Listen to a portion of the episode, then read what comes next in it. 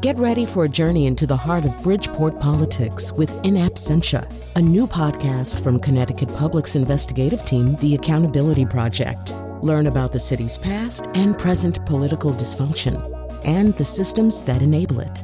Tune in wherever you get your podcasts. Funding provided by Joe Zimmel and Valerie Friedman.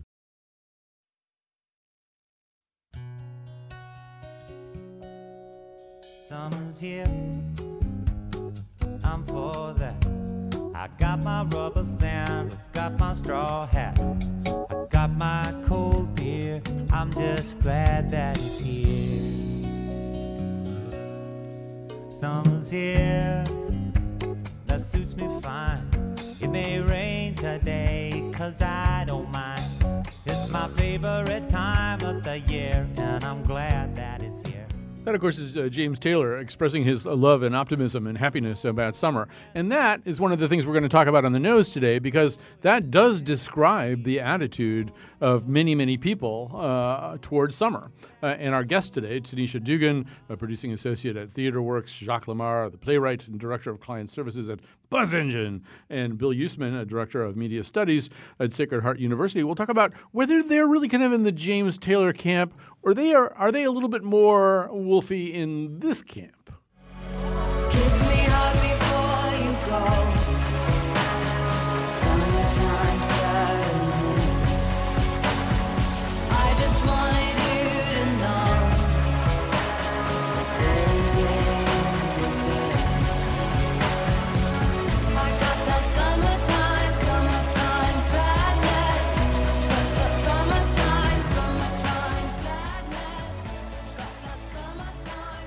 Actually, if Lana Del Rey is connected in any way to your sense of a season, it's probably not going to go all that well.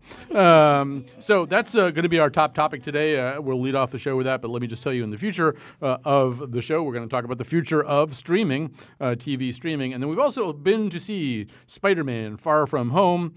I should say that what we really wanted to do this week is have everybody go see Pavarotti, this tremendous docu- documentary that's playing in three locations around the state, including Will Wilkins me, wants me to tell you at Real Artways. It's not true that you can't see it, but you have to go to either 1 p.m. or 3 p.m., which is highly inconvenient uh, to our panel. So we couldn't do this. But it's really just a tremendous documentary, and you should go see it. And if you don't like opera, that doesn't mean anything. It's like not watching Friday Night Lights because you don't like football. Uh, anyway, uh, anyway, we'll, we'll come to all of that. But right now we have to talk about summer um, and uh, the occasion for that. Oh, I also have to say uh, that Theater Works uh, has its uh, play pen weekend of new play readings next weekend, July uh, 19th through the 21st. Both Jacques and Tanisha, and you know, putatively Bill, also want you to know that uh, live, bold new plays from some of the most exciting on the horizon voices in the industry are coming. These are playwrights you should know sharing their uh, plays at early stages of development. It's always uh, fun, those kinds of play reading festivals and stuff like that. So good, good times, good, good summer times, uh, or not. Good so summer times. the occasion for this uh, conversation is a Washington Post essay by alahi azadi I hope I'm saying that right, uh, who uh, found people who found uh, summer terribly depressing, she, uh, people who like eating dinner by candlelight, dark city nights invigorate them, but bright summer days do not. Uh, and the extra uh, daylight uh, doesn't make them feel good, uh, et cetera, et cetera. So that there is kind of a summer seasonal affective disorder in addition to the winter seasonal affective disorder. So let's hear how everybody processed that. Well, you're doing some body language over there, so that means you have to Because I said I called BS on summer seasonal disorder. Really? I think it's just grumpy. really? I think if you're just grumpy, you're grumpy. I get it if it's you know it's cold, it's dark, you can't go outside. Not to hate on people's disorders, but I'm gonna call I'm gonna call that one and go. Mm, I don't know. I think you just don't want to have a good time.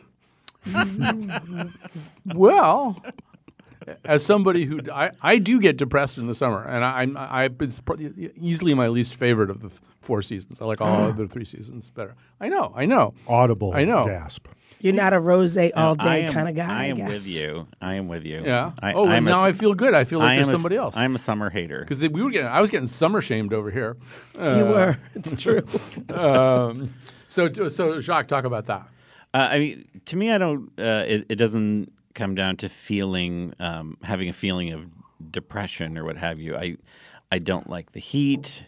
I don't like not that the beach isn't available at other times of year, but I don't like going to the beach, and which is something I thought my husband and I shared in common. But as soon as I real, I think he realized that I don't enjoy the beach, he suddenly liked it. So most of our vacations end up going we end up going somewhere warm near the beach. Um, but you know, I'd rather be inside with, by by a fire with a cup of cocoa or something. I don't know. It just doesn't work in the summer. None of that works in the summer. you just can't do it. It's, just- it's depressing. I think that for Jacques and I to say these things, Bill, uh, it requires tremendous personal courage on our parts because, yeah, I mean, people look at you funny when you say all that, you know, because you're there is I I I have mostly masked my feelings about this, and I'm I try to like be yeah summer yeah like everybody else, you know, but I, I'm really not feeling it. Yeah, well, try saying that in Miami and see the kind of looks that you get. Well, you have I- to say it in like six different languages first. of all, Well, so true, starting with Yiddish, and I, which I can say. He can make that joke. Oh, I, I can make that joke uh, because I'm a real mensch. I love summer, but I also recognize there are some specific reasons I love summer that are related to my privileged position in the world. Uh, for one thing, uh, being a college professor, summer is my best time of the year. Right. Um, I do. I, I teach in a graduate program that actually has classes all year long, but I tend to pull back in the summer. I get a lot more autonomy. I get a lot more freedom. I can read a lot more. I can spend my days the way I want to spend them. And I totally get that that's not true for everyone, or actually not true for most people. So it, you know, if you're just schlepping off to work and it's 95 degrees, I can see why that could be depressing and bothersome. No, actually, we're glad to go to work when it's 95 degrees. We want to be at work. yeah. We don't want to be outside trying to make that work. That is the that is the thing. So, what do you think is so great about summer? I love the long days. I love the sun, obviously. I think since I saw you last, I've changed like three shades darker. I just, everything about it. I love no rules. Mm-hmm. I don't like structure. Summer is the perfect season for a lack of structure. Winter, you know, everyone's on you. There's places to go, there's things to do, there are deadlines to be met. Summer, a little less so.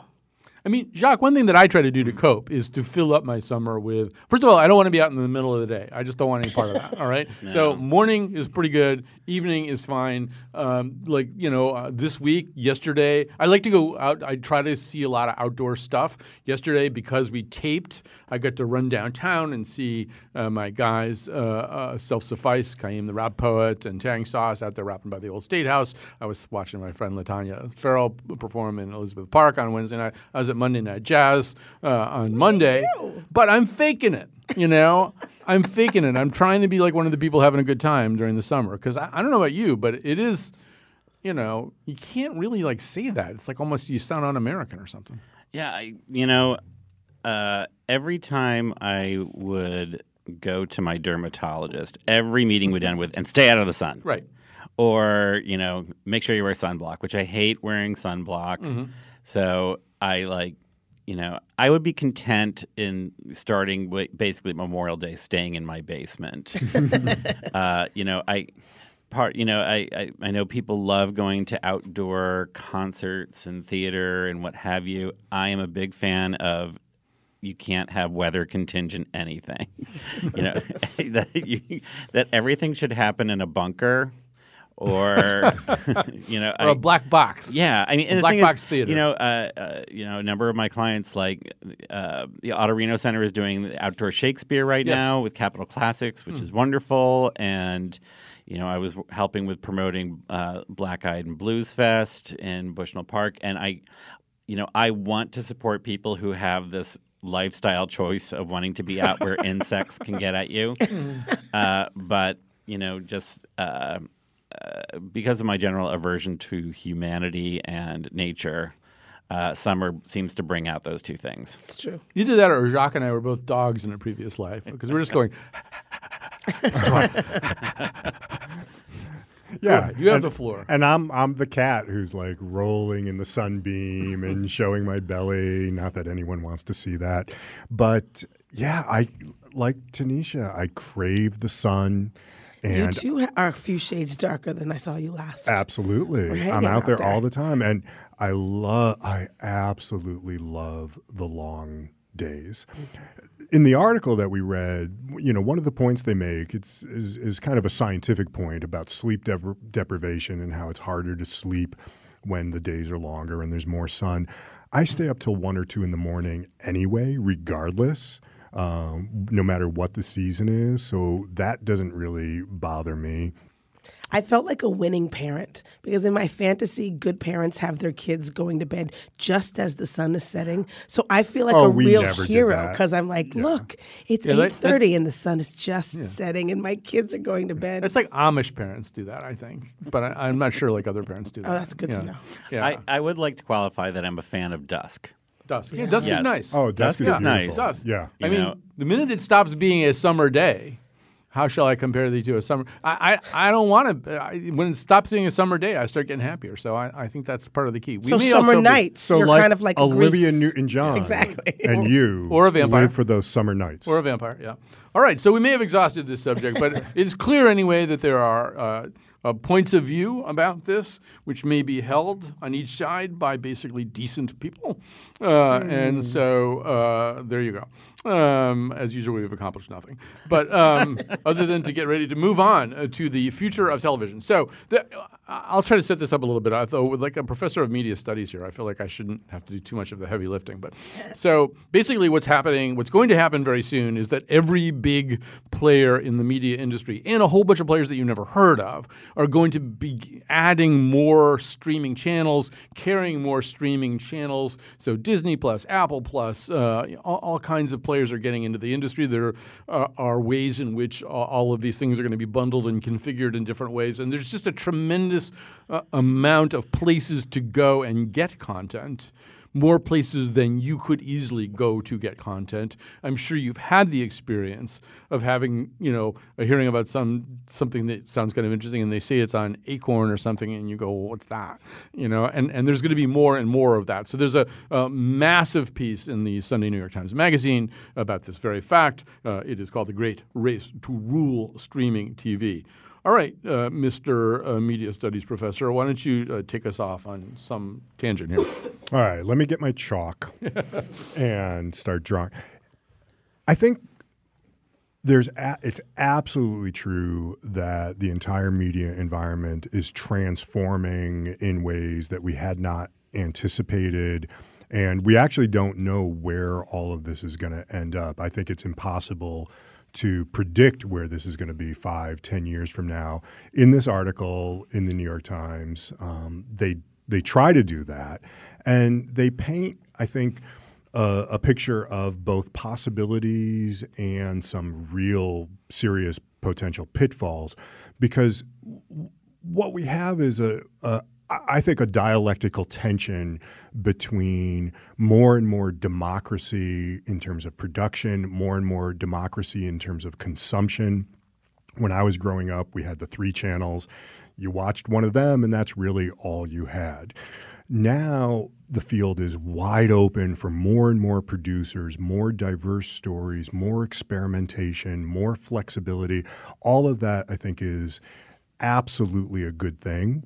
But the other side of that is there there is a tension there with the quality mm-hmm. of what's being produced. When there's more and more and more, mm-hmm. there's also more and more and more just really bad stuff, really trashy stuff that you know who has time for all of that? And I also feel as though, and I think this is a, point that is made occasionally in this piece, that you know we've sort of lived through the period, a, a twenty to thirty year period uh, of exactly what you've described, where you know uh, creative stuff done by high quality talents. I mean, I think it's made. In, I read so many pieces I've lost track, but I think it's in this piece where they say, you know, you could do The Sopranos because there were all these creative people, really great actors and writers and directors and all this kind of stuff, and they they all wanted to work on something like this because there was nothing like that to work on. On. You know, and, and now there's so you couldn't get that group of people together to work on The Sopranos. They're all doing their own little projects all over the place. And meanwhile, I think for the big telecom companies, they're looking at this kind of the way we look at the Democratic candidates for president. There's too much. It's got to get whittled down somehow. They're all about throwing their big ugly arms around as much of it as they can get. But I, I think they probably think there's way, way too much. And uh, I don't know. So uh, I don't know, Tanisha, what's your relationship to all this stuff? I got a couple. One, I think I, I too have loved some prestige theater, uh, prestige television, and I think that uh, the the environment isn't as ripe for prestige TV. I think it's expensive. I think we're even finding, you know, Netflix is pulling back on uh, how much it's expending on on productions because uh, the return isn't as great. I think in theory, the idea that there's lots of content to pick from, and then sort of the major content producers select one. In the example of like Issa Rae and Awkward Black Girl, right? That came through through YouTube, and then you're able to like invest in those artists in a way that is like um, prestige um, TV is interesting, but I also think it does this weird thing where it asks all content creators and makes everyone a content creator, and therefore people who are uh, put create, putting out platforms want things done. And I think that's why you're getting a lot of crappy done things um, because it's not so much about the idea. Let's talk about this idea. Let's talk about your dreams for what this idea is. It's James Gandolfini, and it's just about you know this one mafia you know family. Um, it's fast and dirty and loose, and I think that doesn't always make for great art. Jacques? I, you know, I'm I'm I'm not sure that prestige television will fade away. I mean, there's still, you know, uh, things that are being churned out, um, and I think that those things will, by virtue of their quality, to a certain extent, tap into the zeitgeist and kind of bubble up to the the surface. I mean, to me, in reading that article, I was just overwhelmed at the thought of it. I'm the kind of person who likes Trader Joe's because it removes choice from my life. it's like I know I want this and therefore I will buy the Trader Joe's brand of it. I I love um, I love that uh, you can watch what you want when you want uh, with streaming. Um, the whole thing of like, I have to wait until Tuesday night to watch this, or I have to set my VCR or whatever in case I miss it, or DVR or what have you. Uh, you know, I think being able to ingest stuff and on on a timeline that works for me is really great. Um, having to wait, you know, it's interesting because when you look at like Game of Thrones, you had to get back into a certain sense into that old viewing habit of appointment television. Yep. Um, and it, I think it worked for that show, but at the same time, to go because the production was so massive, to wait a year and a half, like I'm watching the new Stranger Things season, and I have to be like, what happened a year ago? I have to remember that level of detail. Now I can go back and watch it again, which is what I'm sure Netflix would want. But uh, so there's thing there's aspects of like the binging that is really great because you can see like a whole artistic statement at you know at one time or kind of parse it out as you wish.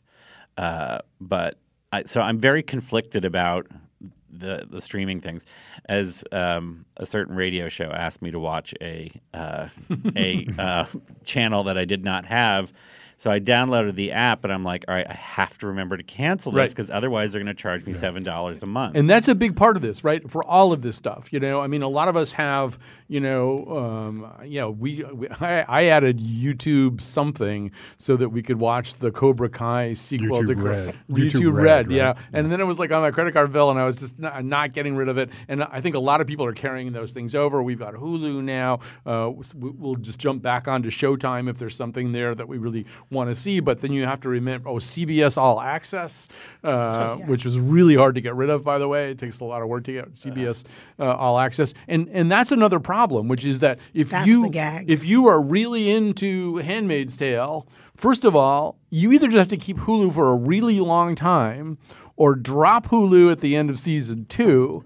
Remember to pick Hulu back up at the end of season three. You know, they've got us spending a lot of time trying to and figure all that crap out. And so money. yeah. much money because you don't like you know the six ninety nine or the four ninety nine for the different levels of packages, and then you most of the time you don't remember, and then you've got like more than a regular cable bill would cost, right? And people like balk because they see that one charge every month and it's huge, but you don't pay attention to like ten. Four ninety nine a month. Nose, nose panelist Carolyn Payne apparently still has CBS All Access because of us. There's going to be somebody from CBS All Access at Carolyn's funeral, you know, 70 years from now, saying thanks for subscribing for all these decades, including during the Martian occupation and stuff like that. What were we going to say? Well, the other thing that the article brings out, which speaks directly to to this, is that for the corporate executives, this is product. This mm-hmm. isn't, you know, this isn't the, the other I think the other dialectical tension that's here is between art and commerce. And of course there's always, you know, there is no art that is totally free of commerce. You know, there there never has been. But that the I think of, of, of these corporate executives in the same way that I think of condo developers. You see a space where you think, oh, there could be five nice little houses there. They're not going to put in five nice little houses. They're going to put in 15. They're going to put in 20 where people are living in these cramped quarters close to each other. And you know, they use the phrase in the article this is all about the monetization of attention mm-hmm. because people are watching now on their phones, they're watching everywhere, and you've got to grab them with these little bits of content. But what does that mean in terms of storytelling? What does that mean in terms of character development? What does that mean in terms of what makes narrative so compelling and important for us? they quote from um, one of these executives in the article who calls a, a, a program pitch so stupid but so sellable. They don't care that it's stupid. All they care about is that it's sellable. They also use the phrase good enough TV. Well, good enough for who? Like good enough just to make some money over off of it, but what is it in terms of why human beings are attracted to stories in the first place? That that I think is is is is is a potential problem. Yes, the technology opens space up and it allows for experimentation, it allows for diversity. Those are all very very good things, but the technology is being controlled by these corporate conglomerates that don't care about any of that. Right. And to your point, Tanisha, one of the things we don't know, I think, is did Issa Rae get where she is right now because she was so talented? She was going to get someplace. That's what I'd like to believe, and that in this proliferation of platforms and stuff like that, Issa Rae is just going to rise to the top. Or did she get there because Richard Plepler, who is kind of a non-speaking protagonist of this article, Richard Plepler, who uh, I've gotten to know pretty well over the years, you know, insisted on getting somebody like that, and was willing to, you know, and, and has been was repeatedly during his time at HBO re- willing to pay for stuff, willing to push creators. Alan Ball described going into HBO with kind of a more kind of good enough TV kind of pitch, and and having the HBO people say, "No, what's the thing you really want to do? We don't hear hear about that. That's like that's very sellable. Uh, We want to hear about the thing you think you can." And that's how Six Feet Under actually happened. Was HBO said, "Give me this, give us the stuff that you're afraid to talk about. We want to do that thing." Um, and, and I just, I what I wonder, Jacques, is. I feel like one, one effect that this is having on me, and it kind of goes back to what Bill was just saying, is I don't have the kind of commitment to stuff that I used to have.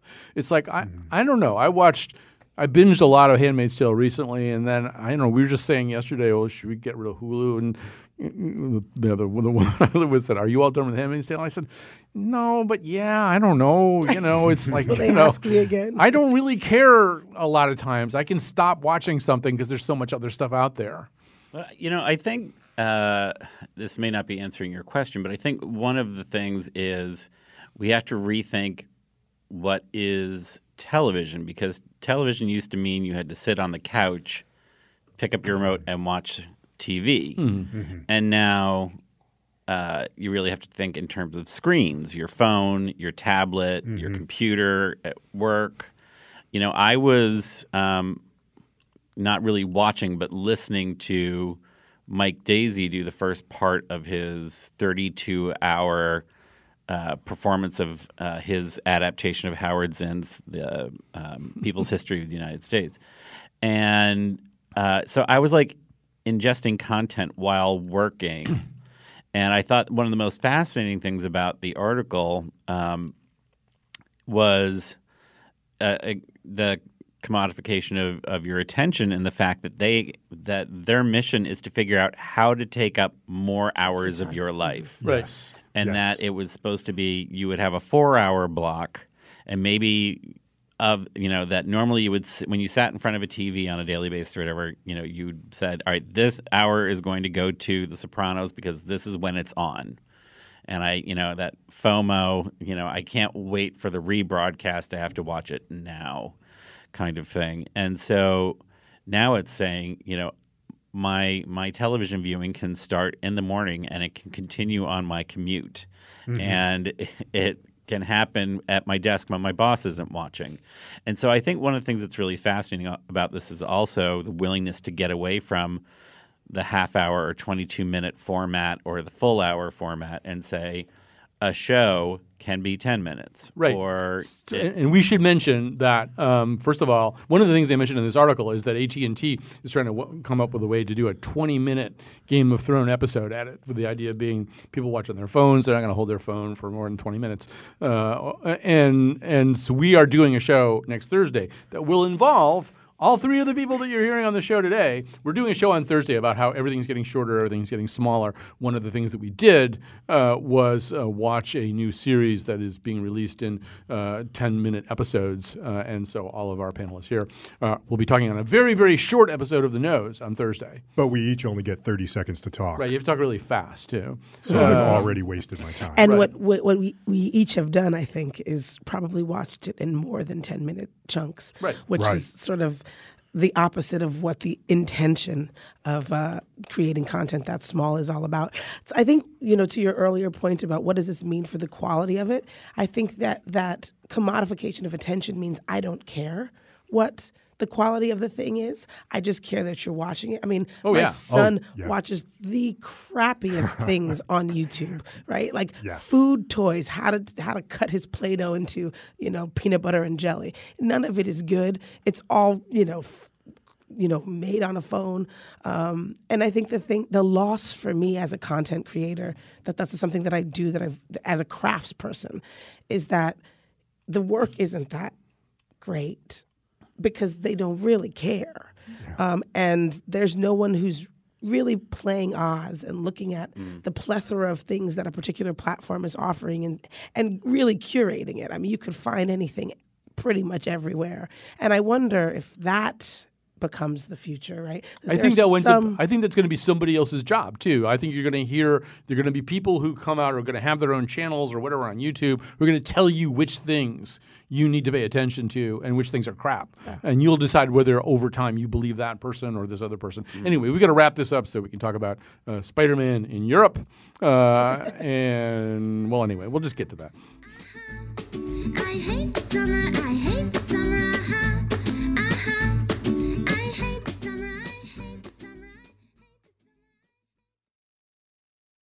All right. So one of the other things that we did this week is to go to the movies. Uh, you'll notice that Carolyn Payne is not on this episode of the show because she basically will never do this again. Uh, but uh, we went to see Spider-Man: uh, Far now From I Home. Now I know why. Yes. Well, yeah, exactly. So, um, Tom Holland, uh, the young actor who's taken over the role of Spider Man, has, I think it's fair to say, in the past, breathed quite a bit of new life uh, into this character and done some interesting things uh, with the help of, of a big creative team. Uh, this time, we find him in Europe on a, a class field trip to Europe.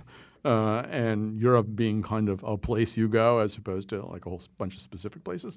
But uh, yes, we go from uh, Venice to Prague to Berlin to London. Uh, and here's just a little bit of it. You're going to hear uh, Jake Gyllenhaal as Quentin Beck, uh, Cobie Smulders as Maria Hill, Tom Holland as Spider Man, Samuel L. Jackson, who else as Nick Fury in this little clip here. They were born in stable orbits within black holes, creatures formed from the primary elements air, water, fire, earth.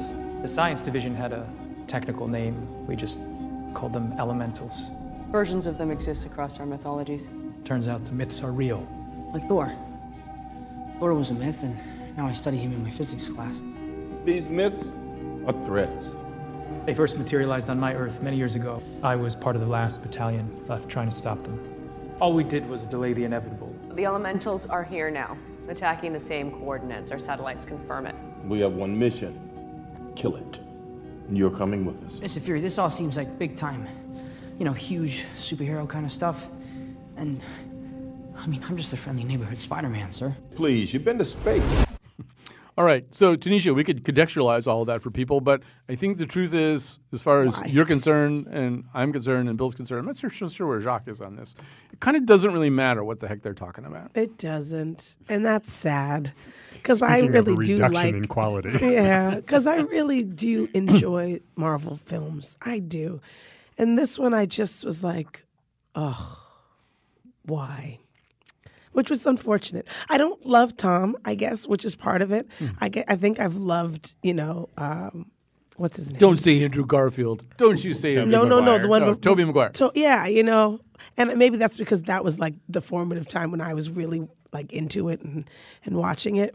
But and, and I found myself confused, and I found myself longing for Iron Man, and just really being like, oh, Actually, man. that should be the subtitle of this movie anyway. Longing for Iron Man, Spider Man, Yeah. longing for Iron, Iron Man. Because there's a lot of wistfulness and, and Tony Stark missing, uh, Tony Stark schmurs, uh, and, and uh, that seems to be driving a lot of it. I know what you mean by confusing too, because there's when I'm there's no point in trying to recap the plotter, but there's like this thing that goes on all the time, and it's very hard to understand how it could possibly work and whether it works, and and yes, It's exactly. Bananas. It's bananas. it's, yeah, and and so I don't know. It's the I- ultimate in projection mapping.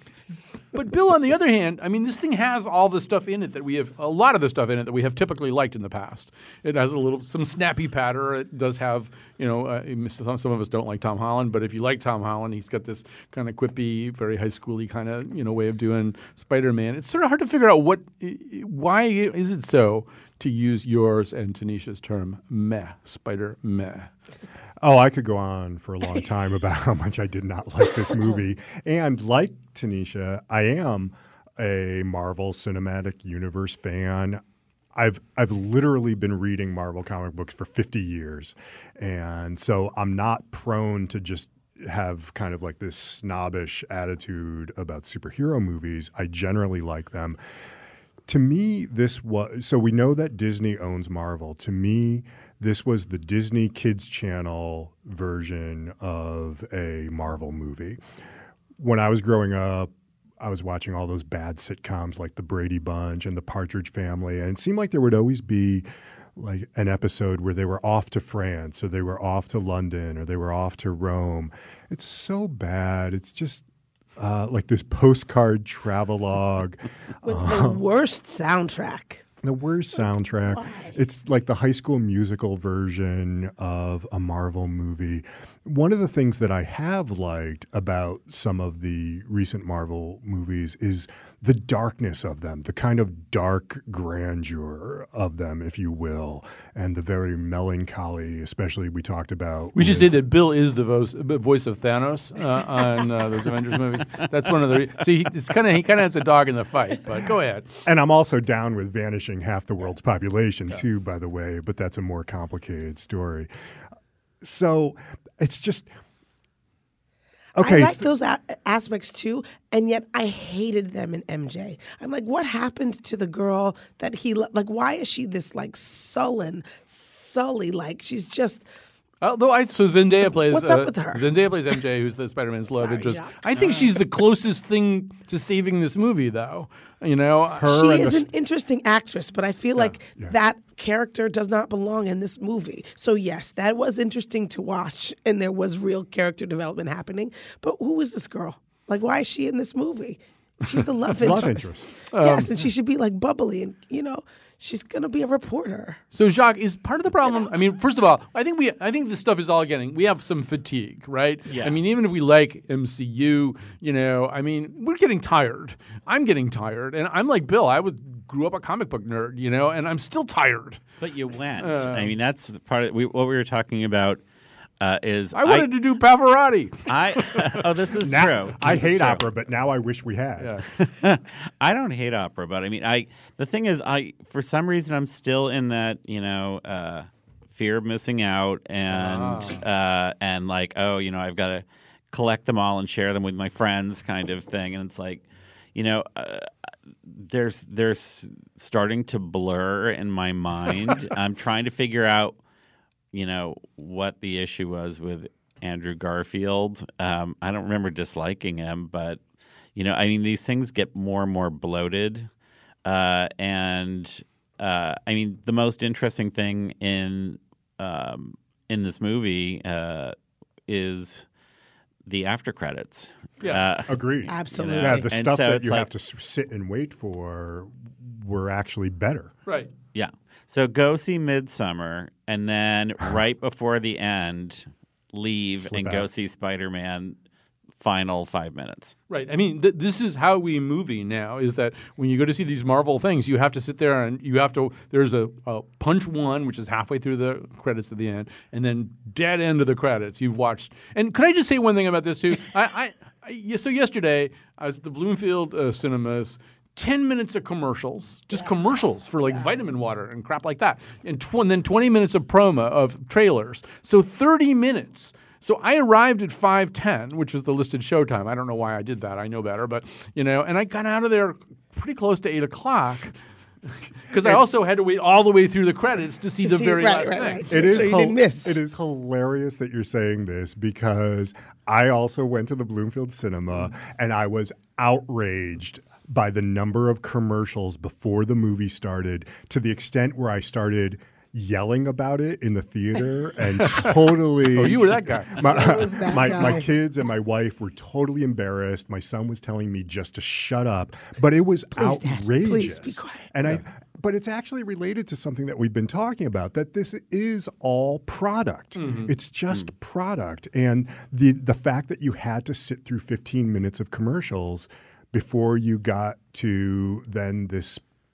product of a film, it it was annoying. I, I think also this isn't. I, I'm suddenly remembering. I think it's the most recent, but not counting into the Spider Verse, the most recent Spider-Man movie before this one. Uh, was it the one where he kept getting detentions and they'd have to go and they'd watch these instructional films where Captain America would be telling them how to be better citizens and stuff like that. And then at the end, you wait through all the credits to the final, final second punch thing, and Captain America comes on and just talks about how it's important to learn to wait, you know, and to be patient. He goes, even if sometimes you wait a really long time and what you waited for turned out turns out not to be all that great, you know, and then that's kind of the end. And there's we can all kind of laugh at this little this little joke that's happened. I just want to say one thing about this, and uh, anybody whoever wants to can react.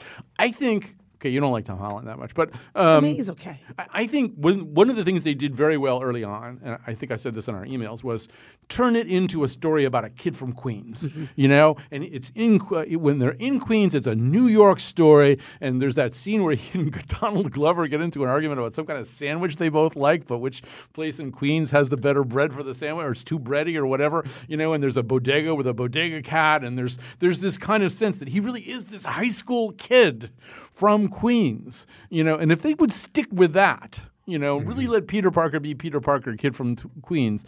I, I, I would enjoy that a lot more than watching him, you know, disrupt some festival of light in Prague or something. you know. But I mean, he's been stuck in New York City for at this point how many movies? You know, and He's 17. I never, I never went to Prague. When I, I was know, but I mean, but the thing is, it's like you know, there's going to be some monster or creature or villain that's going to terrorize New York, that's going to threaten destruction.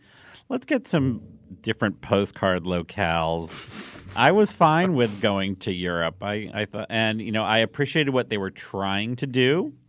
I think ultimately doing what they had to do as a Marvel film uh, ended up making it a very bifurcated experience. I, And I think next movie he should stay in Queens and fight Roy Occhiogrosso, and, and Roy would be a good uh, Spider-Man villain too. That's going to come back to haunt. can me, I but- just Yeah, say, go ahead. as soon as people in a movie get on a Ferris wheel, Yeah. they should know they're taking their life into their Right, hands. exactly. That's a very good point. Yes. Um, they should say have a sign next to the sign saying you have to be this tall to get on. Saying you should also be aware that you're in a comic book movie right now. And Yes. It's like you know That you're going to get stuck at the top and something horrible is going to happen. Right. But you're not going to die. Uh, anyway, so Spoiler. do go see it if you're if you've got FOMO. You can go see it. And it's cool whatever. if you don't like summer heat. Yeah, it's cool. You can get inside in the dark, you know, stuff like that. But uh, there might be other ways to spend your time too. Go see. I mean, really, if you can get to see Pavarotti, it really is an amazing thing. And it doesn't matter whether you. It, it's better if you don't like opera. It's uh like if you loved opera, this might be a little bit of a problem. Ron Howard, right? Ron Howard, he did an amazing job with this. Uh, all right, so and also at downstate, it's at normal times, like at Madison Art Cinemas or whatever they're called. You can see it at night. All right, we have to take a break so we can come back and I guess I just endorsed something, but we'll endorse some other stuff too.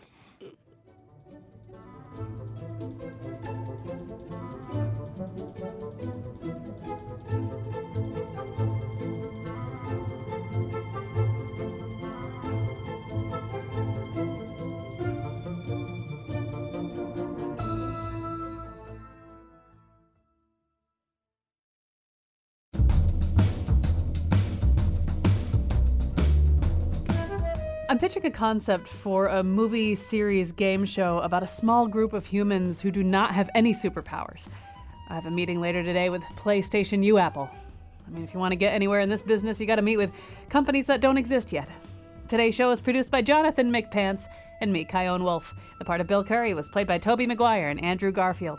We'll be back on Monday with our usual show about weekend news. And now, back to Colin. All right, it's time for our excellent panel uh, to make some recommendations uh, to you. Uh, what's, uh, Jacques, why don't you go first, Jacques Lamarre? Oh, I'm leaning far back from the microphone. Sorry about that. Um, so, the first thing I want to endorse is a place I've actually not been to, but someone I trust uh, has recommended and is asking for people to help support this uh, restaurant in Manchester. It's on East Middle Oh, yeah. Turnpike. It's called Rosita's. Um, Bessie Reyna, noted poet, uh, award-winning writer, memoirist, uh, loves this place, and she knows what she speaks when it comes to Central American uh, food. Um, and she said they make an amazing Central American breakfast every day. They have the Sunday uh, buffet from 11 to 4. And um, she said it's really authentic Mexican and Central American food. And so she's just raving about it. So, and they need your business. So, Rosita's on East Middle Turnpike uh, across from what used to be uh, Books and Birds, uh, if you remember that Right. store, the late lamented Books and Birds.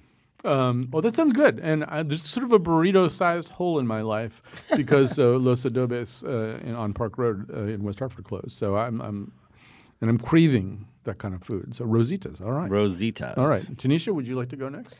I, I would, and I'm gonna. This is probably gonna make Jonathan annoyed, but so be it. He's already annoyed, so don't I'm, worry. I'm actually endorsing the yield sign.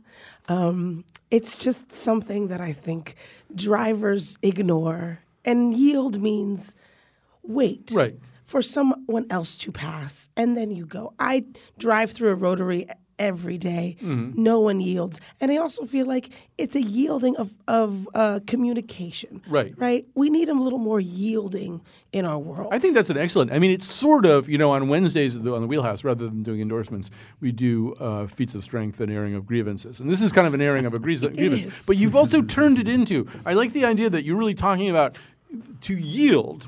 They are asking you to be in a certain kind of emotional state, Exactly. which doesn't come naturally to a lot of drivers. N- and and to us in 2019, Right. the idea that I'm going to allow someone else to go first, that I'm going to consider anything else around me before I make my move, I'm going to pay attention. Can I endorse her, one of her past endorsements? Yes, but before that, let me just say that Jonathan McPants uh, has just chimed in. This is a great endorsement, as opposed to uh, the opposite of annoying, and I think that's really true. That's a really good, I, I, you know, and I think that idea that if you could yield at the Rotary, maybe you could yield a little bit in other situations too.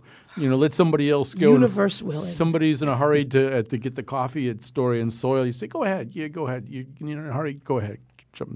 Hopefully, I'm the person you're yielding to it in that situation. But anyway, uh, now go ahead, John. I just want Tanisha did this before on the zipper method, and it has stuck with me. I don't know if you want to share it again, real quick, Tanisha, but it, it seems to be a big thing in your life. It is. It, I drive a lot.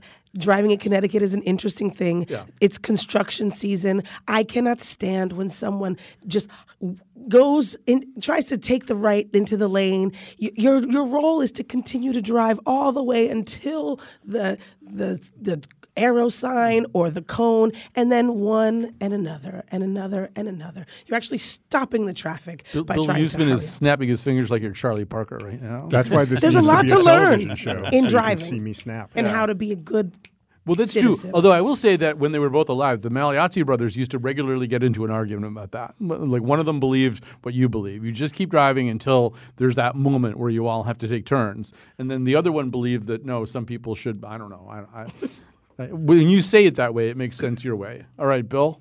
Well, just yesterday, my wife said, Don't you think people are driving more aggressively since the election? and I said, I think they are.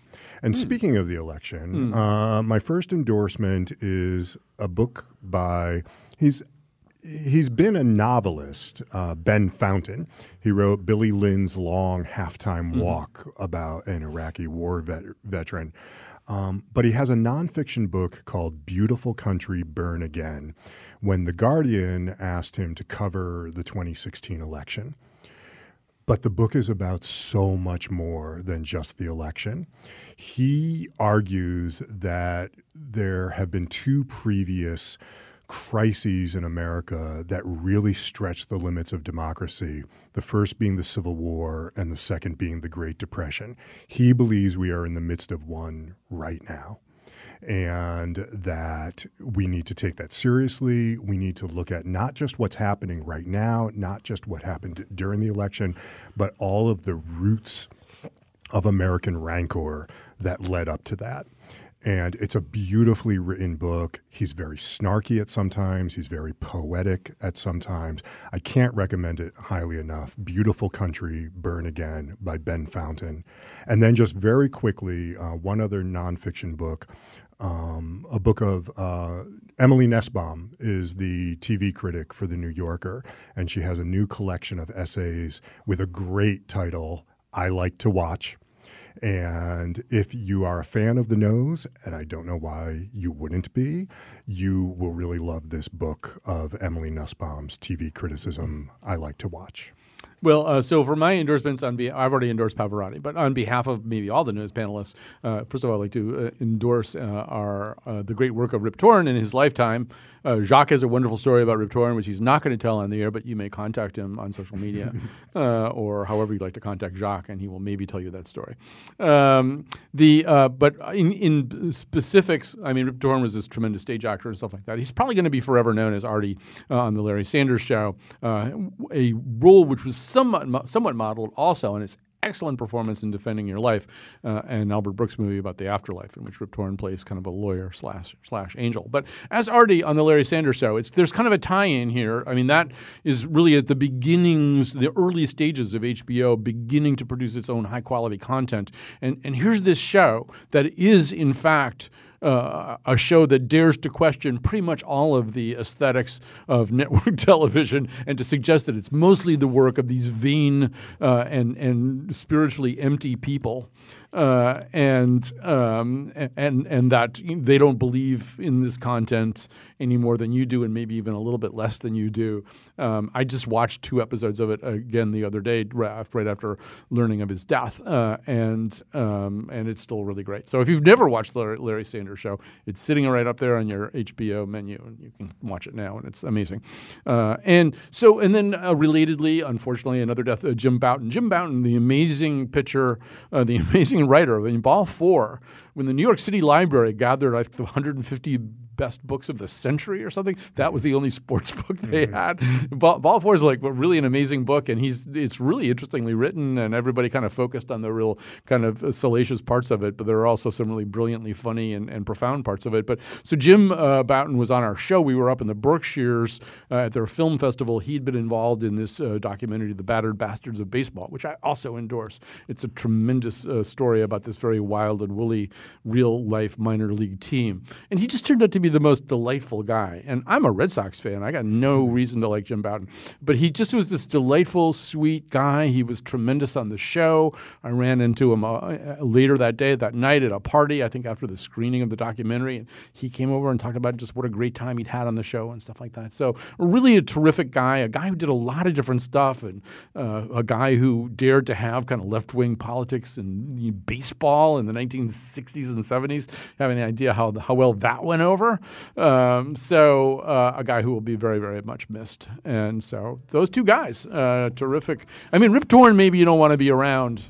You know, I mean, he actually did try to break into a bank in Connecticut, claiming that he was drunk and thought it was his house. Uh, but uh, so maybe not always the easiest guy to be around.